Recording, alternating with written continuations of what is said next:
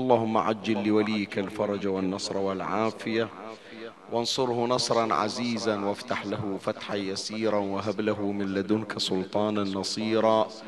رب اشرح لي صدري ويسر لي أمري واحلل عقدة من لساني يفقه قولي. يا كاشف الكرب عن وجه أخيه الحسين اكشف كربي بجاه أخيك الحسين. نادي عليا مظهر العجائب تجده عونا لك في النوائب كل هم وغم سينجلي بولايتك يا علي. يا علي يا علي يا أبا الغوث أغثني.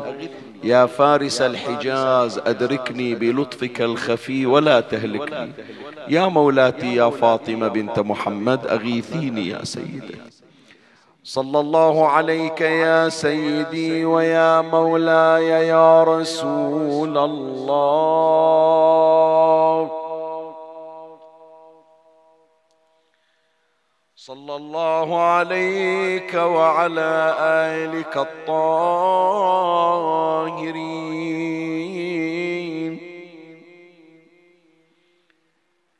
السلام عليك يا مولاي يا أمير المؤمنين. السلام عليك يا مولاي يا سيد الموحدين. لعن الله قاتليك وظالميك. وعذبهم الله عذابا يستغيث به منه أهل النار. يا ليتنا كنا معكم سادتي. فنفوز فوزا عظيما يا غريب يا مظلوم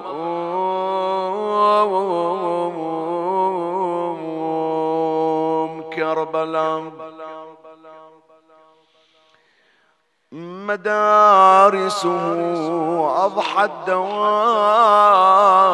بعده. وليس بها غير الصدى من مجاوبين وظلت يتام المسلمين نوادبا. تحن حنين الياملات السواغبين.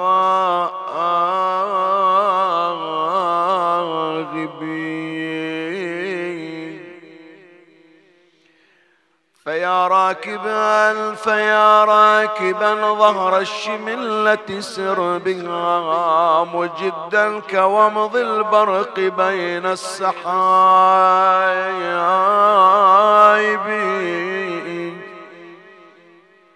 أقم صدرها إن جئت أكناف طيبة يطيب بمغناها مناخ الركايب وعز النبي المصطفى في وصيه وقل يا أبا الغر الكرام الأطايبين قعدت وقد بل المرادي سيفه من ابن أبي شيخ الأباطح طالبي. وراح عليه الروح جبريل ناعيا وطبق حزنا شرقها بالمغارب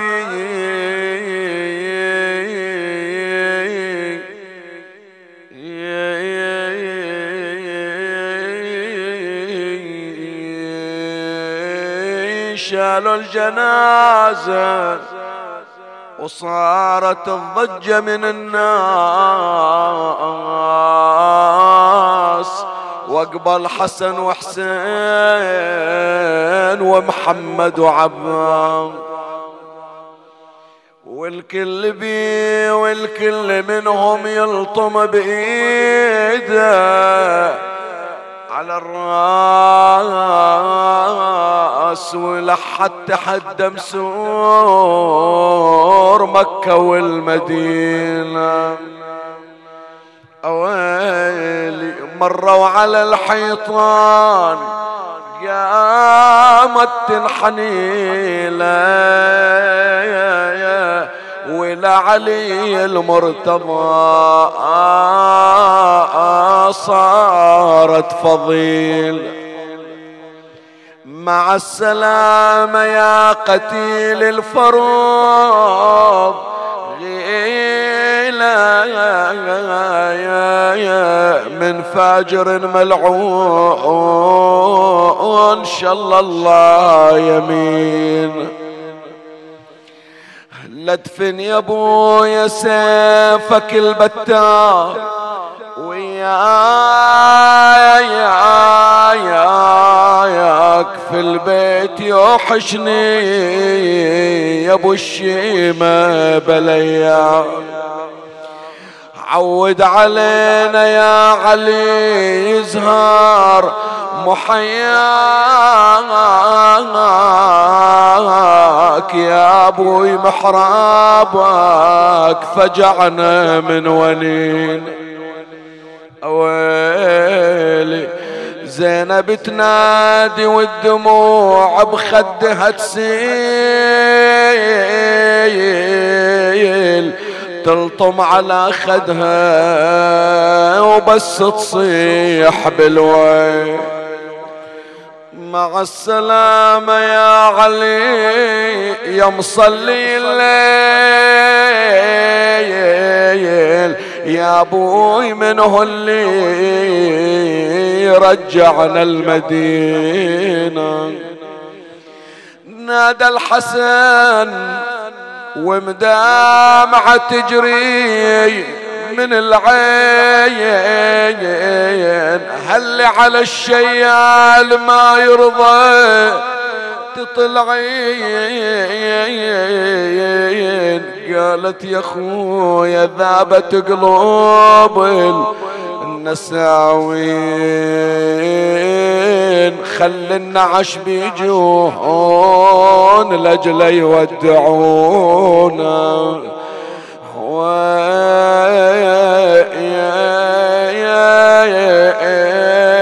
تبكي صلاة الليل حيدر. حيدر والتهاجي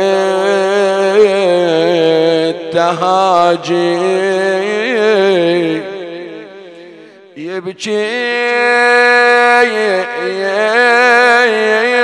لغ المنبر وتبكي تبكي خاطبة العين الدين بعد يصفق بيدن بيدن على إيد وضاعت عقب عينا اليتامى والمساكين. إنا لله وإنا إليه راجعون. قال إمامنا أبو عبد الله جعفر بن محمد الصادق. صلوات الله وسلامه عليه. ما من مؤمن إلا وفيه دعابة. قلت وما الدعابة؟ قال عليه السلام المزاح. هناك تصور مغلوط حول طباع المسلمين وعواملهم النفسية. حينما يأتون إلى أهل الإيمان تصور عام يتواجد في أذهان البعض حول المسلمين بما هم مسلمين. ويؤسفني القول أن هذا التصور صار الإعلام اليوم يغذيه. شوف إذا حاولوا إبراز صورة مسلم دائما الصورة المتبادرة إلى أن وجه المسلم شكل المسلم زي المسلم زي وشكل ووجه مقطب ومعبس. لا يعرف طريقا إلى الابتسامة ولا إلى الفرح. عندهم تصور هالشكل. تصور مغلوط. هذا من خارج الدائرة الإسلامية. يعني الشخص بعيد عن الإسلام هكذا مع الأسف الإعلام يغذيه تجاه الإسلام والمسلمين. ولما نجي إلى التصور حول المؤمنين أنفسهم أيضا هناك تصور من داخل الدائرة الدائرة الإسلامية. يرون المؤمنين أنهم لا يعرفون طريقا لا إلى المزاح ولا إلى السرور ولا إلى الابتسام. وكأنما المؤمنون معقدون وكأنما المؤمنون يشتكون أمراضا نفسية. وهذا مع الأسف تصور مغلوط. والآن يمكن تتفاجأ من أقول لك جهة هذا التصور. من الذي يحمل هذا التصور؟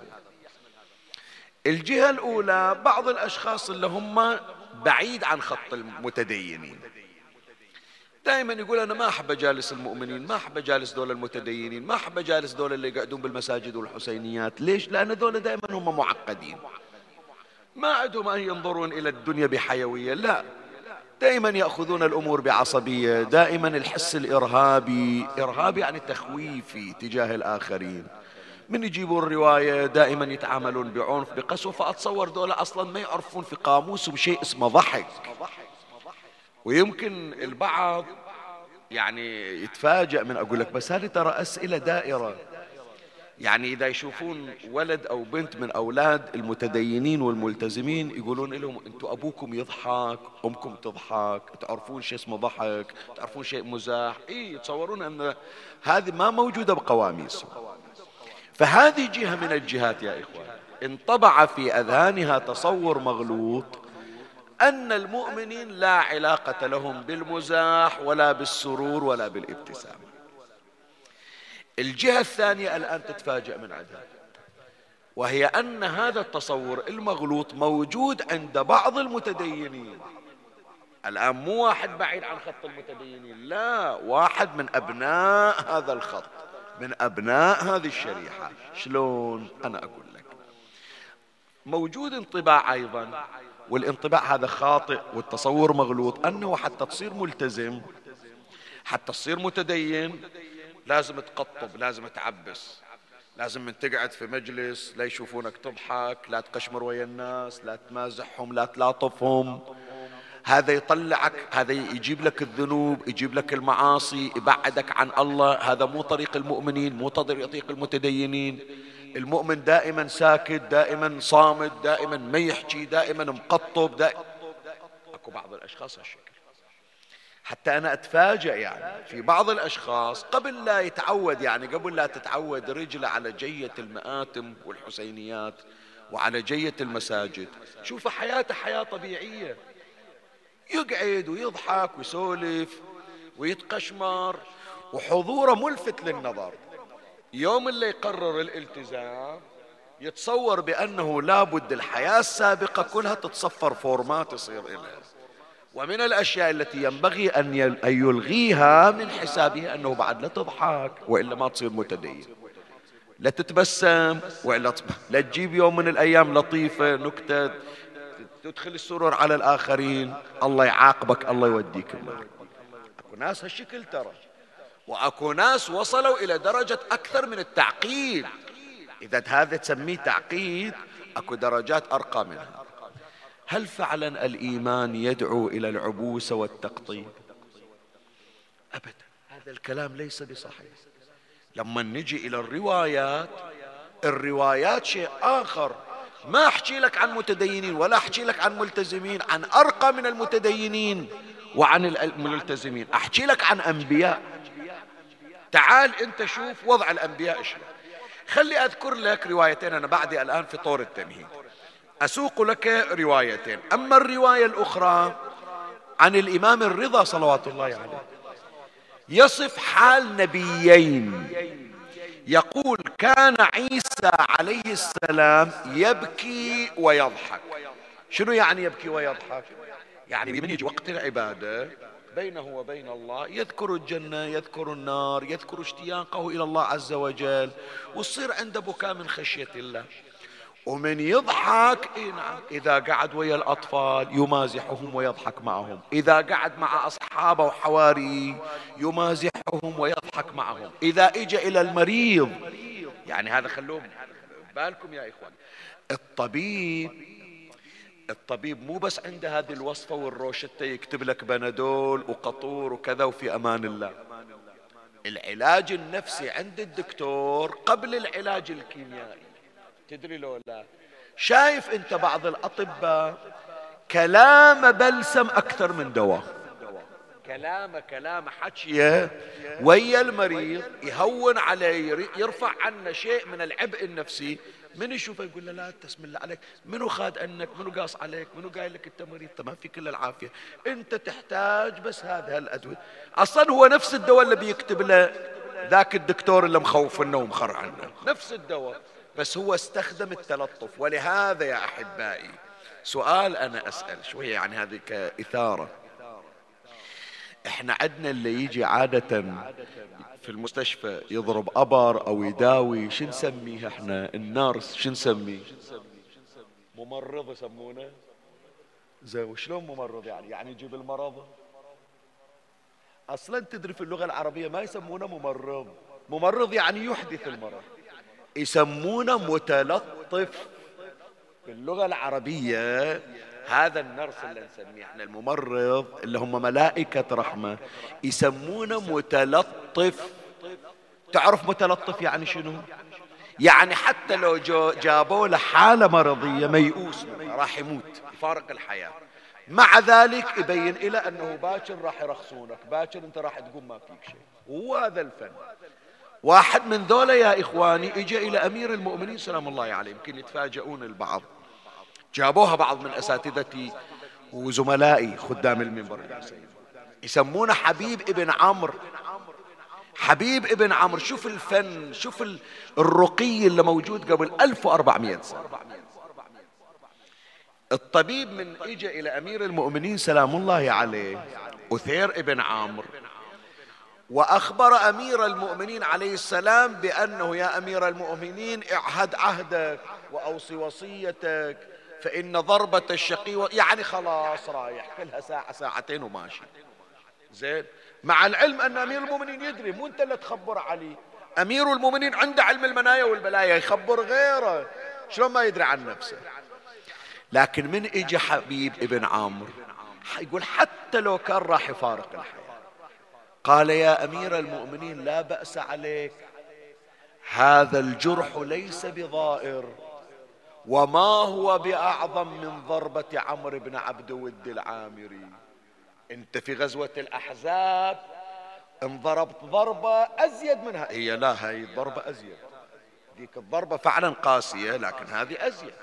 بس شوف شلون أحسنت يخفف ما هي بأعظم من ضرب؟ يعني إذا ذيك الضربة أعظم وانت قمت من عندها هذه أكيد بتقوم من عندها ثم قال له إن لفحة الهجير لا تجفف البحر الخضم. شايف هبة سموم تنشف لها بحر وإن البرد لا يزلزل الجبل الأشم. والليث يضرى إذا خدش. الأسد يوم اللي يصيبه جرح ما يخاف يستبس يستأسد أكثر. الليث يضرى إذا خدش والصل يقوى إذا ارتعش. ولا بأس عليك وما هذا الجرح بشيء.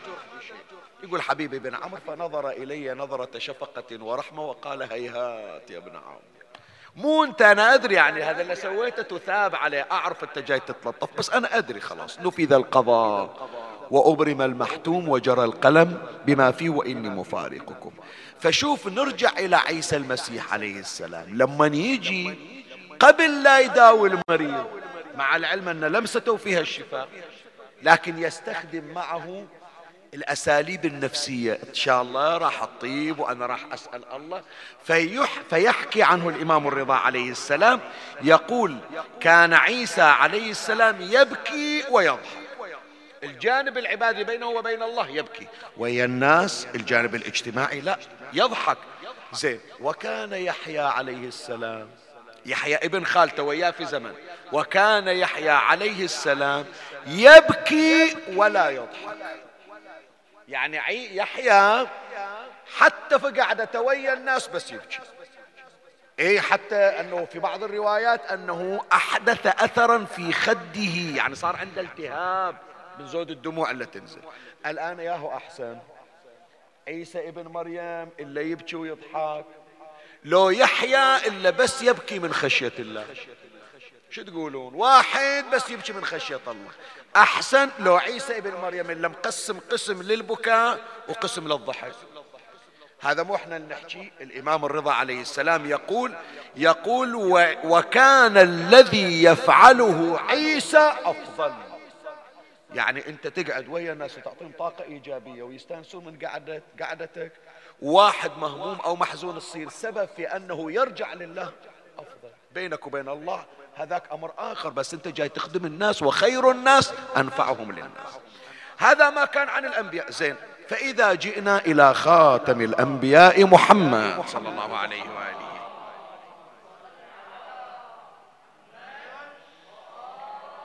زين إذا قلنا بأنه يحيى كان على طول يبكي. نسأل إحنا النبي يمزح لو ما يمزح؟ أوه تعال شوف بسيرة النبي. يقول رسول الله صلى الله عليه وآله إني لأمزح. يقول أنا واحدة من صفاتي واحدة من طباعي واحدة من خصالي. أني أمزح. فلهذا يا أحبائي الكتب التي كتبت في سيرة المصطفى صلى الله عليه وآله. أكو هناك قسم يسمونه شمائل النبي. يذكرون صفاته الظاهرية صفات جسده. واحدة من الأمور اللي يكتبونها عن النبي يخصصون إلها قسم فصل مزاح رسول الله صلى الله عليه وسلم. شلون إذا إجا إلى واحدة عجوزة ما عندها أحد لا طفها النبي وأدخل على قلبها السرور. شلون إذا شاف واحد مثلا في المعارك في الغزوات راجع مجروح وكذا وغيره إلاطف النبي مازحة راجعين من الحرب وتعبانين. تعرف اللي مخلص من من الحج ومن الطواف شلون تعبان؟ يحتاج واحد يلاطفه هذا راجع من جهاد مجروح والدم يسيل. يقول له النبي يقول له يا رسول الله ما عندنا جمال كفاية. أركبوني على بعير. النبي يقول له لا بعير ما نركبك على بعير.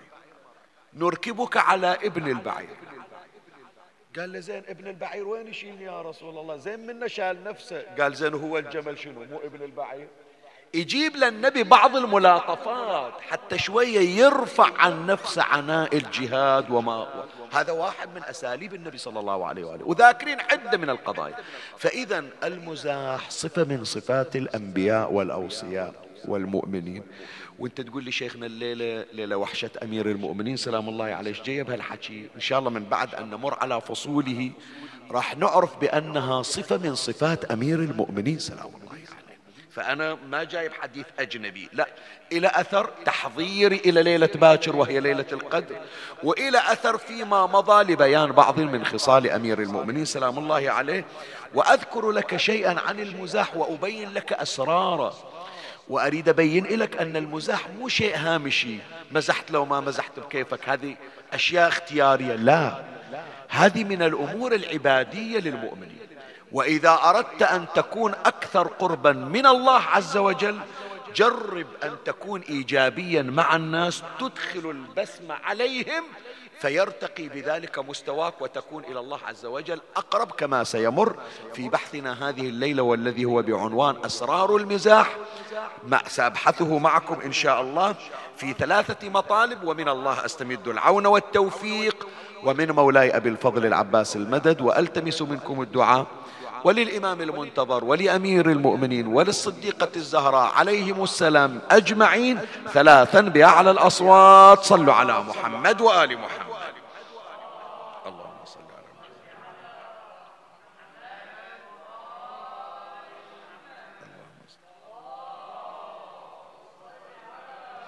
اللهم صل على محمد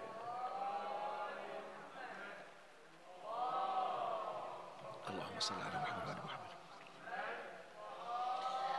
ثلاثة مطالب أما المطلب الأول فهو بعنوان المزاح في الحياة. يا أحبائي روايات عندنا تؤكد على أنه الممازحة وإدخال السرور على الآخرين وإسعاد الطرف المقابل ونقل الطاقة الإيجابية إلى الآخرين مطلوب أن نجعلها في كل مفاصل حياتنا. شلون؟ يعني يعرفونك بأنه أنت شخص تدخل السرور والفرحة على الآخرين في كل مكان. في مسجد في بيتك في عملك في الطريق في السفر. حياتك لابد أن تكون حياة مبهجة حياة تبعث على السعادة. فلهذا وصفوا المؤمنين في الروايات بأنه هش بش. في الرواية هذه ثلاث كلمات. الحديث ثلاث كلمات. المؤمن هش بش. شنو يعني هش بش؟ تعال إلى الكلمة الثالثة. بش يعني شنو؟ يعني دائما مبتسم من البشاشة. زين هش يعني شنو؟ المفروض يا إخواني نقول المؤمن بش وهش. الهش يعني يضحك الآخرين يفرح الآخرين. بس شوف الحديث قال المؤمن هش بش يعني يعني أول يفرح غيره وتالي يفرح نفسه. شلون؟ أنا أقول لك. تعرف صفات المؤمنين يا إخواني؟ أحيانا تحصل لك واحد وهذا ما أدري مرت عليكم لو لا أنا شخصيا مرت علي أكثر من نموذج وعينة. شوفه يقعد في المجلس وفرحان ومن سالفة لسالفة ويغير جو المجلس. المجلس يمكن متكهرب خلاه لا مجلس منشرح. ويتصورون يقولون ما في واحد بارد قلب مثل هذا. يعني اللي يقعد يضحك الناس وياخذ بخواطرهم هذا أكيد ما عنده ولا مشكلة. تالي تتفاجأ بأن هذا اللي مفرح اللي قاعدين مليان عنده جبال من الهموم. لكن لا يرى الناس منه إلا الجانب الإيجابي. أي أكو ناس الشكل أغرب ما مر علي أحبائي مرة من المرات إحنا كنا في مجلس من المجالس وكان هناك شاب عمره في العشرينيات يعني ذاك الوقت يمكن عمره ما أدري 24 سنة 24 بهالحدود وأقول لك يعني مع العلم المجلس كله مشايخ لكن هالولد أخذ المجلس؟ من سالفة لسالفة من تعليق إلى تعليق من قضية إلى قضية بحيث أضفى البسمة على الكل. فأنا قاعد أسولف وياه أقول له ما شاء الله عليك. أنت الظاهر بأنه مثل ما يقولون في الأمثال ضارب الدنيا جوت يعني مو داير بال إلى الدنيا وما فيها. قال إيش دراك شيخنا؟ أنت لا تشوفني أنا أضحك وياك على بالك انك على بالك أنه أنا ما عندي شيء يعني. قلت له لو عندك شيء إيش عندك؟ ولا هو يحكي وهو يضحك؟ قال تدري شيخنا بأني أنا عندي سرطان. أنا صعقت. والله. قلت له شنو عندك؟ لا تفاول على روح قال والله شيخنا عندي سرطان والسرطان في الوجه وليس له علاج. وعندنا مجموعة آه، من التقارير يمكن نحصل علاج برا لكن المبلغ مو متوفر. وأنا جاي أصلا عندكم هذا المجلس يعني حتى نكلم بعض الأشخاص يسعون لنا أنه نحصل مبلغ ليعالجوني من هذا المرض الخطير أنا إيش أقول لك يعني؟ هذا العقل توقف قلت له أنت بين الموت والحياة والعلاج متعسر وقاعد ما قال إيش أسوي شيخنا؟ على الأقل من أموت أموت وأنا أضحك وأنا مستأنس. ليش أجيب لنفسي موتين؟ أموت في حياتي وأموت في وقت الموت. زين. تصور هذا الشاب يعني طلع تعالج والعلاج ما نفع. وإجا تقدم لخطبة أكثر من فتاة وما وافقوا عليه. كل من درى بأنه مريض ومرضه راح ينهي حياته ما يوافق يقول أنا ما أريد أنه أرمل بنتي وأبدا يضحك حتى فارق الحياة وهو متبسم. إلى أن فارق الحياة وهو متبسم. هذا يا إخواني مصداق الحديث المؤمن هش باش ليش قدموا الهشا يعني يهش في وجه الآخر. يفرح غيره حتى لو على أحزان نفسه. اي نعم أكو ناس هالشكل من أهل الإيمان. يجي ياخذ بخاطرك أصلا يا أحبائي إحنا من ندخل في الفواتح وكل واحد يسلي الثاني عظم الله أجرك تصبر الله عدلك هذا اللي يخلف. منو قال ما عنده مشاكل وما عنده مصايب؟ لكن هكذا يعلمنا الدين. أن نكون سببا لدفع الآخرين نحو الإيجابية ليس نحو السلبية. ويدعونا أيضا أنه هذه الحالة تكون متوفرة في حياتنا. شلون؟ في كل فصول حياتك. واحدة منها في السفر. اسمعوا يا أولادي اسمعوا يا أبنائي تدري لما يوم الله يوفقك إلى عمرة إلى حاج إلى زيارة أنت تفكر تقول ما أدري أنا أحمل وياي أي كتاب؟ أشيل مفاتيح الجنان أشيل نهج البلاغة أشيل القرآن وياي. تدري أهم زاد ينفعك في السفر شنو؟ إذا أنت في حملة أن تدخل السرور على الاخرين هذا أهم ذخيرة. هذا أهم ذخيرة. ولهذا من أغرب الروايات يا أحبائي من أغرب الروايات اللي مرت علي. رواية عن النبي صلى الله عليه وآله. النبي يريد يطلع إلى الحج.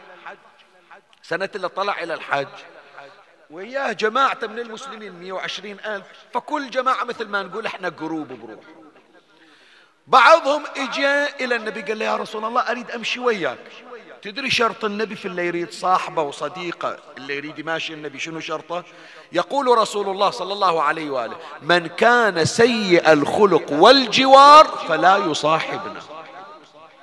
إلا بيقعد ساكت بس ما يحكي لا يدور لغيره. أنا أبغى ناس هم أيضا يقربون إلى الله وهم أيضا يرفعون عنا التعب والعناء. رسول الله صلى الله عليه وآله هكذا كان. في السفر يقول الإمام الصادق عليه السلام اسمع شوف هذه من شرائط الصحبة في السفر. يقول الإمام الصادق عليه السلام ليس منا من لم يحسن صحبة من صحبه ومرافقة من رافقه. وممالحة من مالحه شنو يعني ممالحة؟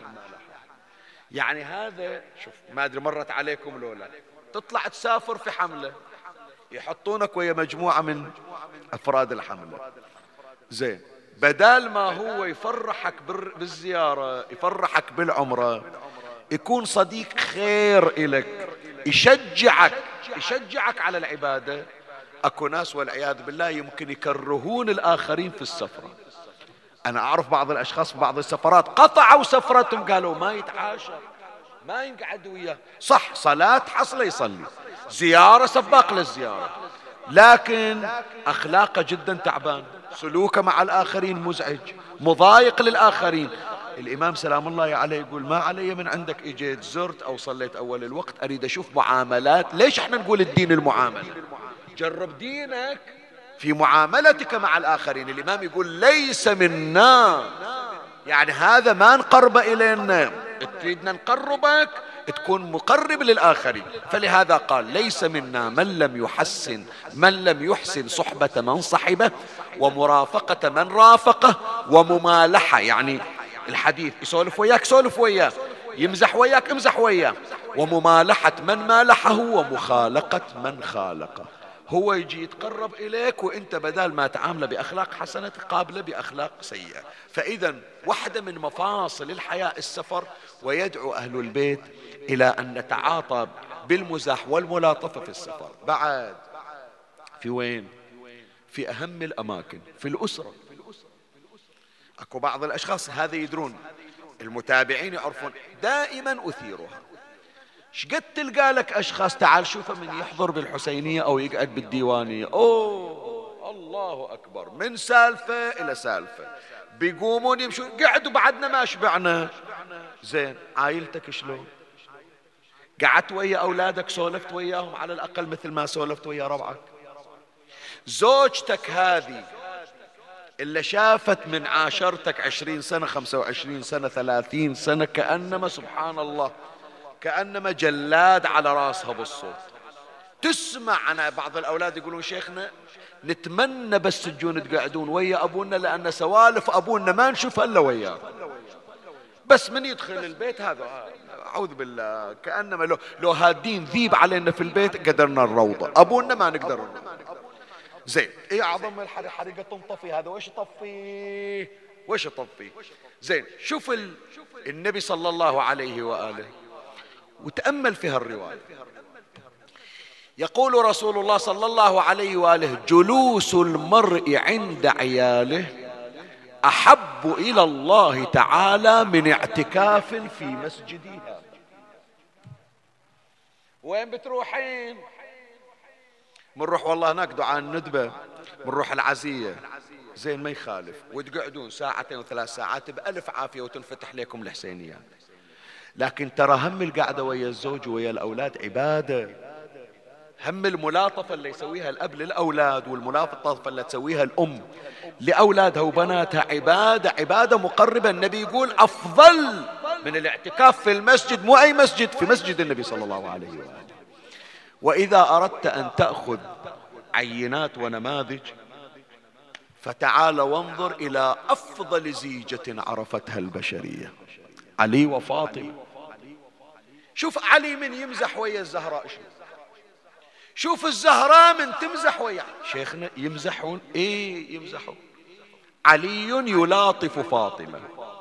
وفاطمة تلاطف علي. شلون؟ أنا أقول لك. يوم من الأيام مولاة الزهراء عليها السلام. تستخدم مسواك. تستخدم مسواك على سنونها الشريفة صار أمير المؤمنين عليه السلام يلاطف الزهراء عليها السلام. هم غزل هم ملاطفة. يحكي ويا من ويا نفس السواك. شوف العشق بين المعشوقين بين علي وفاطمة. يحكي ويا السواك أمير المؤمنين. يقول له أحظيت يا عود الأراك بثغرها. أحظيت يا عود الأراك بثغرها. ما خفت يا عود الأراك أراك. ما تستحي مني. هي زوجتي مو زوجتك. أحظيت يا عود الأراك بثغرها. ما خفت يا عود الأراك أراك. لو كنت من أهل القتال قتلتك. ما فاز منها يا سواك سواك. صرت تالي أنت إلى فاطمة أقرب من عندي. نوع من الملاطفة. زين مولاة الزهرة شلون ترد المزحة؟ شلون ترد الملاطفة؟ تشيل الحسن وترقص الحسن بيديها بعد طفل تقول له أنت شبيه بأبي لست شبيها بعلي. طالع على أبويا ما طلعت على علي. اي اي إيه هكذا. فهم ملاطفة من علي للزهراء وهم ملاطفة من الزهراء لعلي. فلهذا أسعد بيت وجد على سطح الكرة الأرضية بل في الكون بيت علي وفاطمة. صلوات الله عليه.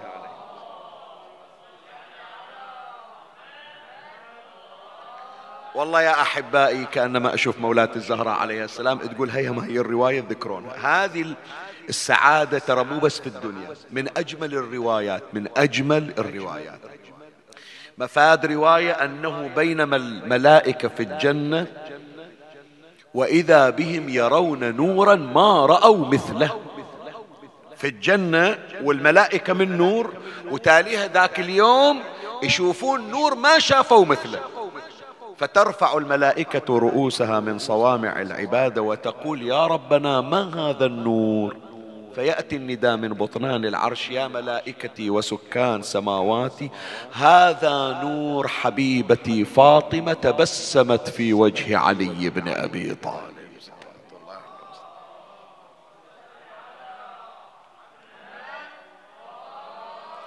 زين إذا ذكرنا المزاح في السفر ذكرنا المزاح في الأسرة. المزاح بين المؤمنين. الإمام الصادق عليه السلام يعلم أتباعه. يقول أريد ناس دائما متبسمين دائما يضحكون دائما يشجعون الآخرين دائما يضفون البهجة والسعادة دائما يبعثون على الطاقة الإيجابية.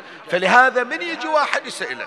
يوم من الأيام الإمام الصادق عليه السلام يقول لرجل كيف مداعبة بعضكم بعضا؟ شلون من تمزحون؟ تتمازحون لو لا؟ فذاك يقول له فقال الرجل قليل في الشهر مرة أو في الطريق هالشكل. عادة لا إحنا قاعدين أما نسبح نقرأ قرآن أو نناقش أو كذا. فقال الرجل قليل. فقال الإمام عليه السلام لا تفعلوا. يعني ليش ما تتمازحون؟ لا تفعلوا فإن المداعبة من حسن الخلق وإنك لتدخل بها السرور على أخيك. ولقد كان رسول الله صلى الله عليه وآله يداعب الرجل يريد أن يسر. النبي يقول واحدة من أمور اللي يسويها أنه يمازح الناس حتى يدخل السرور على قلب المؤمن. هذا المطلب الأول وقد فرغنا منه. طيب شيخنا أنت تقول تعال تمازح وطبعا لابد يا إخواني من الحذر. كل شيء لا يوصل إلى درجة الإفراط والتفريط. كل شيء كل شيء. حتى الصلاة. حتى الصلاة. سؤال أنا أسأل. الآن أكو شيء أحسن من صلاة الليل؟ لو أنا وقفت أصلي صلاة الليل وطولت في الدعاء إلى أن طلعت الشمس تالي وراحت صلاة الصبح. يصير هذه الصلاة مستحب له إثم. إذا المستحب يضيع الواجب ينقلب المستحب إلى حرام. فأنت يكون منضبط حتى في مزاحك لا تؤذي الآخر ولا تتعمد إهانته ولا تحول رضا قلبه إلى إيذاء. والله شنو قاعد أمزح؟ والله شنو تمزح؟ تمزح يكون تحافظ على كرامتي غرضك من المزاح شنو؟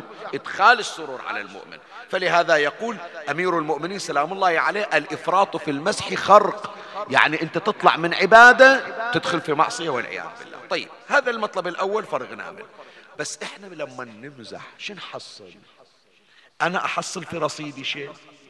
إذا فرحت إلي مؤمن هل حصلت في رصيدي اديني شيء أو لا؟ إي نعم. أكو بعض الأمور يا إخواني ما تحصلونها إلا ببركات المزاح والسرور.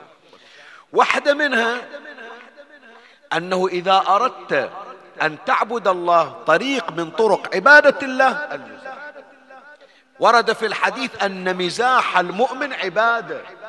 هو ما قام صلى هو ما سبح وما يقرأ جزء قرآن. بس قاعد إلى طفلة واحد ياخذ بخاطر واحد. الله سجل إلى حسنات وعطاء. واحدة من طرق العبادة. هي واحدة من أسرار المزاح. الثانية من أسرار المزاح. تدري أنت لما تقعد ويا واحد خصوصا في مثل هالأيام يعني تعرفون هالسنة اللي مرت الكل محبط الكل متأثر الكل مترقب الكل مستاء الكل منزعج الكل كذا. تدري لما تاخذ بخاطر واحد حتى لو ويا عيالك حتى لو ويا أولادك حتى لو تقول وظيفتي أني أقعد في البيت أولادي بدل ما يطلعون أدخل على قلوبهم السرور. تدريش الله يعطيك؟ أنقل لك مفاد الرواية من أجمل الروايات. في الروايات أن المؤمن إذا خرج من قبره في المحشر يشوف الناس هذا من هالصوب ذاك من هالصوب. القرآن يشير يوم ترونها تذهل كل مرضعة. عما أرضعت وتضع كل ذات حمل حملها وترى الناس سكارى وما هم بسكارى ولكن عذاب الله شديد. زين هذا المؤمن طالع من قبره وين يروح؟ منو يدلي يروح جنة لو نار؟ ما يدري ما عنده أحد يدلي. فيأتيه مثال النوراني واحد بس من نور. تعال فلان فلان إيش عندك واقف؟ يقول ما أدري وين أروح. ما أدلي. يقول له تعال أنا أوديك. وين توديني؟ قال لي أنت مش وياي أنا أراويك. ياخذه يجيبه إلى الصراط. الصراط يشوف هذا المؤمن كل من اجتاز هذا يطيح في النار والعياذ بالله. ذاك يمشي على راحة. هذا المؤمن يخاف يقول له لا تخف فإنك تجتاز الصراط. أنا وياك وأنا أضمن لك guarantee أعطيك. أطوفك أعبرك عن الصراط. زين فيجتاز الصراط. قال ما قلت لك؟ راح نتجاوز لا تخاف. يجي إلى ميزان الأعمال. يقول ما أدري أعمالي أنا. قال لا تخاف أنا مطلع على file ك. أدري حسناتك أنت أكثر من سيئاتك. تعبر لا تخاف. فيجتاز به الصراط. زين يقول له عطشان عطشان تعال وديك فيأخذه إلى نهر الكوثر. ويجيب إلى نهر الكوثر ويشرب ويرتوي. زين إلى أن يوديه إلى وين؟ إلى الجنة. فيطرق له باب الجنة. هو هذا اللي وياه. يجي رضوان. منو؟ قال أنا. افتح الباب. جايب واحد من المؤمنين. يدخل الجنة. وين يوديه إلى قصرة إلى مكانة. شلون؟ شايف الحملات من يجون؟ التسكين يسمونها التسكين. هذا جاي يسكنه يجيبه إلى القصر في الجنة. ها اجتزت وياك عبرنا الصراط طفنا العقبات. شربت من ماء الكوثر دخلتك الجنة هذا قصرك. يلا في أمان الله سامحنا على القصور يقول له تعال من أنت الذي صحبتني؟ ما عندي أحد أصلا حتى أهلي نسوني. أنت منو؟ قال أنا السرور الذي أدخلته على قلب أخيك المؤمن. تتذكر الناس قاعدة ضايق خلقها انت من تدخل ترفع عنهم الكآبة والحزن أنا السرور الله سواني لك نور نور في الجنة. فأنا جاي آخذك وأجتاز بك كل هذه المصاعب والشدائد. فلهذا يقول الإمام الصادق عليه السلام من أدخل على مؤمن سرورا فرح الله قلبه يوم القيامة. شوف الفرحة شوف القعدة وياك خمس دقائق انت على الأقل تنقل لهم حدث شوية تباعدهم عن الأجواء الكئيبة والسيئة. طيب بعد ختاما يعني. تدري بأن هذا الفرحة والسرور والمزاح والملاطفة تدري ليش يسويها الإنسان المؤمن؟ لأن فرحته بمقامه ومنزلته عند الله يترجمها إلى مزاح وسرور للاخرين شايف يعني أنا أتمنى كل ويانا عبر البث هي يكون توثقونها. تجربونها وين؟ تدري وين تجربها؟ تجربها إذا زرت الحسين في كربلاء. الله الله يعطينا وإياكم إن شاء الله في القريب العاجل. شوف لما نتخلص الأربعين وتطلع الزوار في الباصات من كربلاء رايحين للمطار. شوف ركبتهم صعدتهم الباص شلون كل واحد فرحان ومسرور.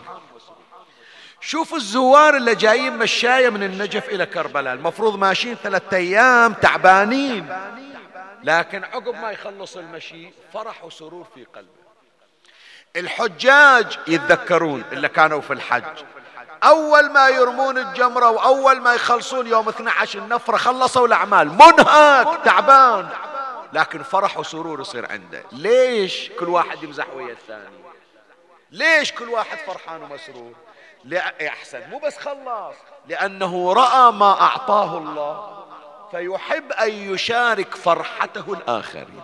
فلهذا المزاح ترجمان للمقامات النورانية. وأنا شوف الآن وين راح أوديك. أوديك إلى ليلة عاشر محرم. غريب يا جماعة. أحد يضحك ليلة عاشر؟ سؤال أسأل. أحد يضحك ليلة عاشر؟ لكن إذا جيت إذا إلى برير ابن خضير. برير ابن خضير الهمداني. ليلة عاشر وما يماعدهم وباكر قتل واحد من أصحاب الحسين اسمه عبد الرحمن ابن عبد ربه. قاعد برير يمزح وياه. يقول له برير ما هذا؟ أتمازحني؟ ما هذه الساعة بساعة باطل؟ أنا ما شفتك يوم من الأيام أنت قاعد تمازح ويوم تمزح ليلة العاشر.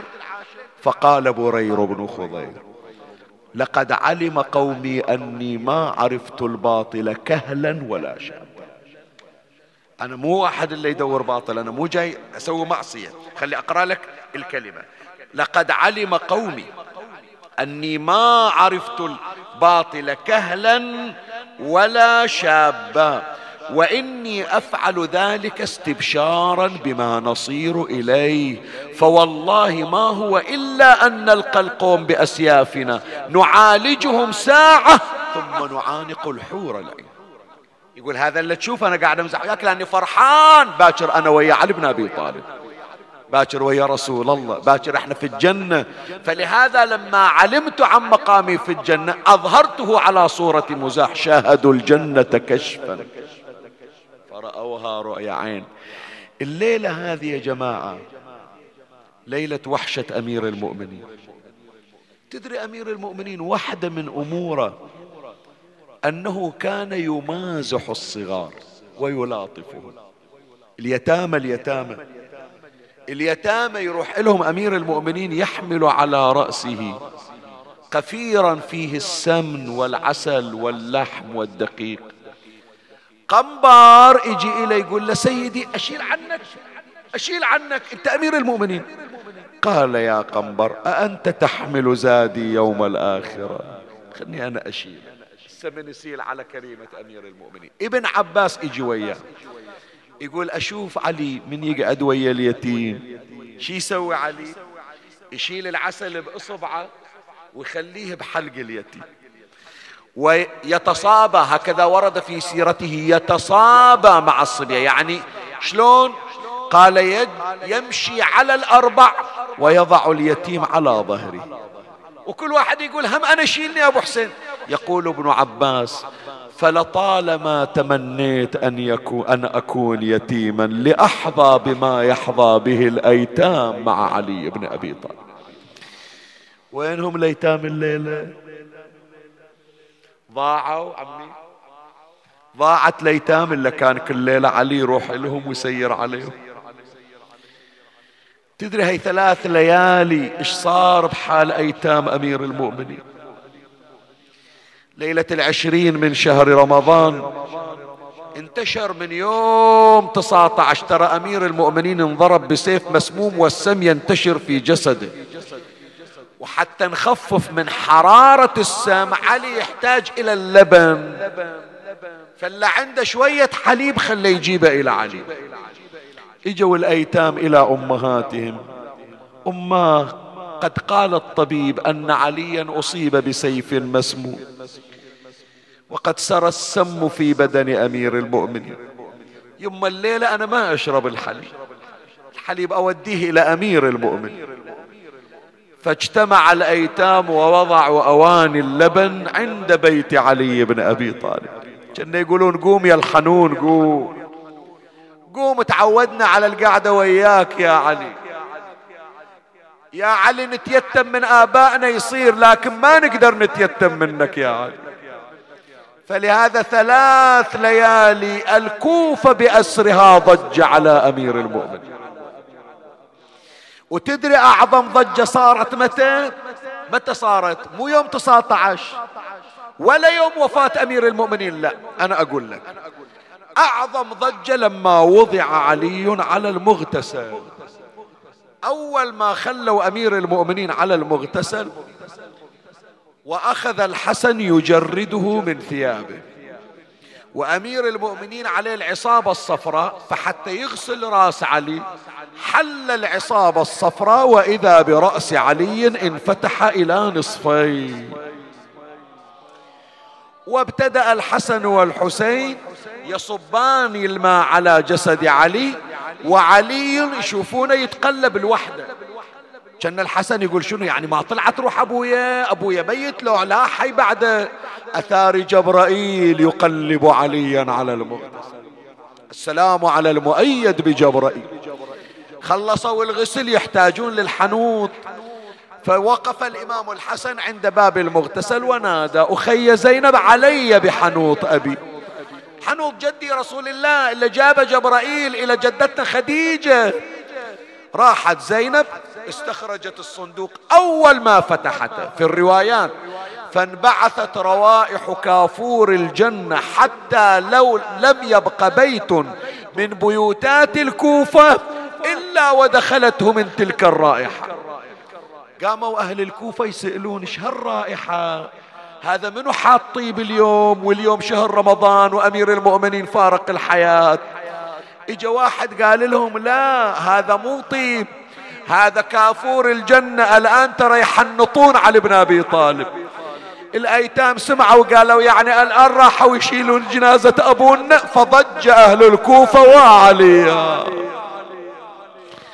يا عمي وطلعوا جنازة أمير المؤمنين. قول لي عمي الله لا يراويكم. أهل أبو صيبع ولا ضيوفنا اللي جايين ولا المؤمنين اللي يسمعون. إلا تصير عنده فاتحة تغمض عينه. اللي يدفن لعزيز يعرف ينام ذيك الليلة حتى لو تعبان. تغمض عينه ورد يقوم. وين مستوحش البيت؟ عمي أسألكم أنتوا أهل الولاية أنتوا أهل المنابر والحسينيات. نامت زينب الليلة. غمضت عينها الليلة. مطلعين جنازة من بيتها واخوانها كلهم طالعين والبيت اختلى لا أبوها موجود ولا أخوانها. الأبو يندفن والإخوان كلهم في المقبرة. تغمض عينها لا مولاتي زينب واقفة على باب الدار. تنتظر رجعة أخوتها.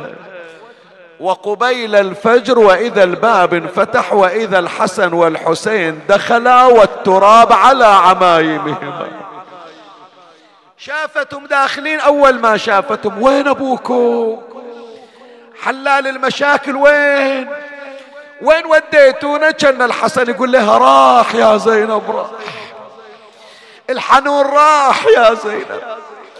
وفتحت مولاتي زينب يديها وضمت الحسن والحسين إلى صدرها. يلا عمي. ويا زينب وحشتها هذه. وصاحت وديت وديت يا ابن المصطفى باب العلم وين؟ ورديت لنا بالكسيرة يا ضي العين. ويلي كهف المنيع وحصن عالي وخحيف ما دام. مظلل علينا وانهدم من جور الأيام. ضاعت عقب عين حريم وضاعت أيتام. مثل يا خلق الله نجيب لنا أبو منين وين في الدنيا بعد علي ثاني؟ ويلي محلى الابو في العيد. روح محلل يا ملا عطية.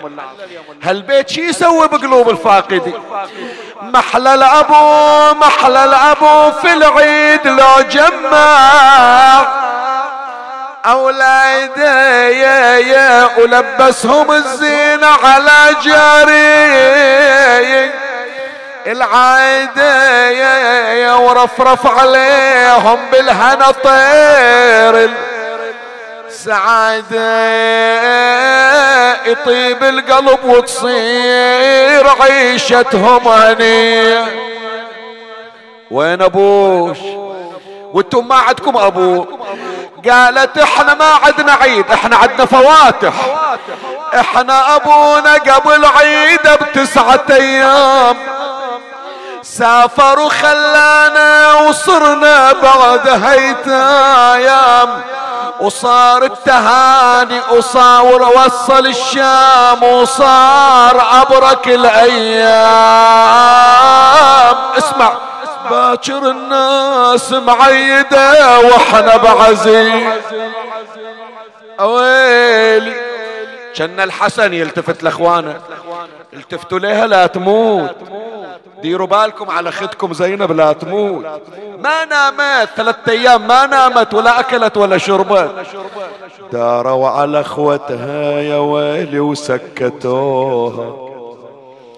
ونشفت دمعتها وجت يمدار أبوها.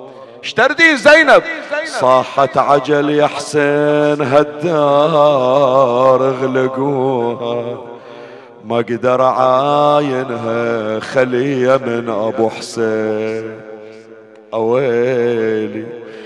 إلى الآباء هذه هي مو للبنات لا للآباء. من تطلع يوم العيد تروح للمسجد وياك اولادك يا أبوي محلى مشيتك ما بين الأولاد. دوبي مريبة وخايفة مطالع الحساد. شبيدي على عز مشى عني ولا عاد. اسمعني.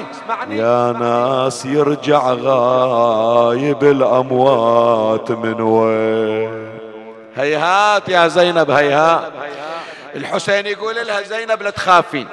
علي راح إحنا بمكان علي. هذا حسن هذا حسين هذا جعفر هذا محمد هذا أبو فاضل. 18 شباب.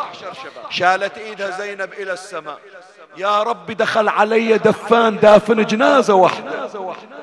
كان طعنة بقلبي. بعد لا أشوف دفان داخل علي مرة ثانية. عمي وعقب هالليلة مرت عشرين سنة. تعطيني مهلة ابوس إيدك ودخل عليها دفان دافن سبعين جنازة. والتراب على عمامته. وإن كان الليلة زينب دخل عليها الدفان وهي ببيتها اسمع يا سيد الدفان الثاني دخل عليها وهي بالخرابة والحبال بإيدها. اسمعها عاد شو تصيح. أريد انشدك ما شربته يا دفان. رويت قلبه لو دفلت حسين. بالله يا حفار القبر ردا علي. عطشان أخويا لو شرب قطرك. أمي يوم اندفنت ان كان رشيت البنية بل كتر دروحها تراه ما تعطشان عمي سامحني سامحني أقول لك هالحكاية قبل يومين واحدة من المؤمنات ما أدري من برا المحرم طرشت قالت يا شيخ عندي طفل عمره ثلاثة اشهر وعنده نزيف بالدماغ وبين الموت والحياة. وما عندي إلى الله غير حلال المشاكل. أريد أقرأ هالكلمة بنية شفاء. كل مريض سألونا الدعاء. إجت زينب إلى زين العابدين. إجت رملة إجت ليلى إجت سكينة إجت رقية إجت أم كلثوم. حلقة حلقة نسوان على زين العابدين. شار راسة زين العابدين ولا وحدة واقفة هناك ما إجت. يسأل زينب يقول لها عمه هذه الحرمة الواقفة هناك ما عدها فقيد تسأل عنه. قالت لا يا أبو محمد عدها اثنين. بس تنتظر دورها. مني هذه؟ جت الرباب تصيح قلبي من الحزن ذاب.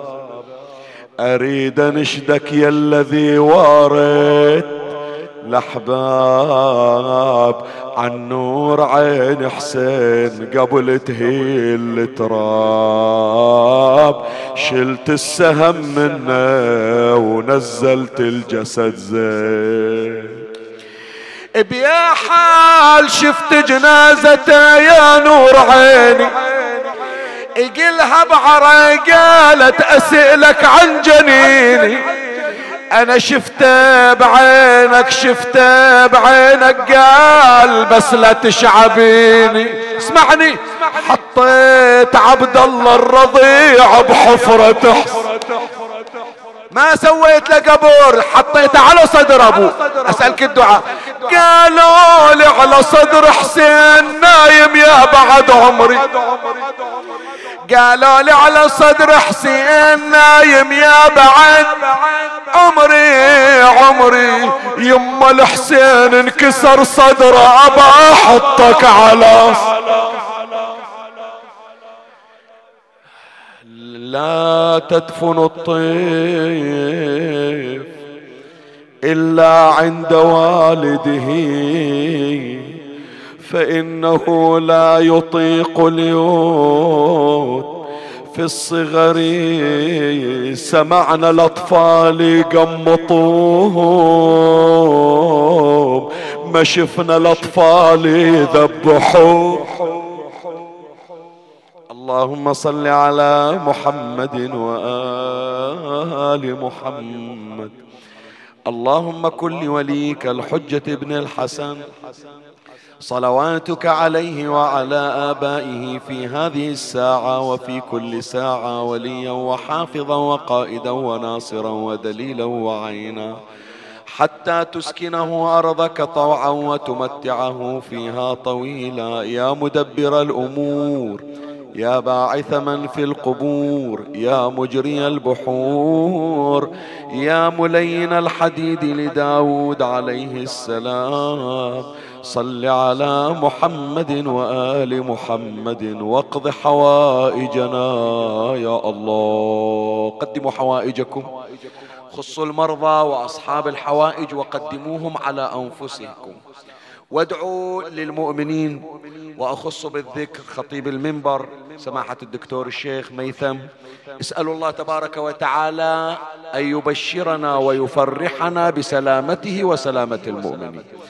اللهم صل على محمد وآل محمد. اللهم سلمنا لشهر رمضان وسلمه لنا وتسلمه منا. فلا ينقضي عنا إلا وقد غفرت لنا. اكتبنا فيه من عتقائك من نار جهنم. ترحم على أمواتي وأموات الباذلين والسامعين والمؤمنين.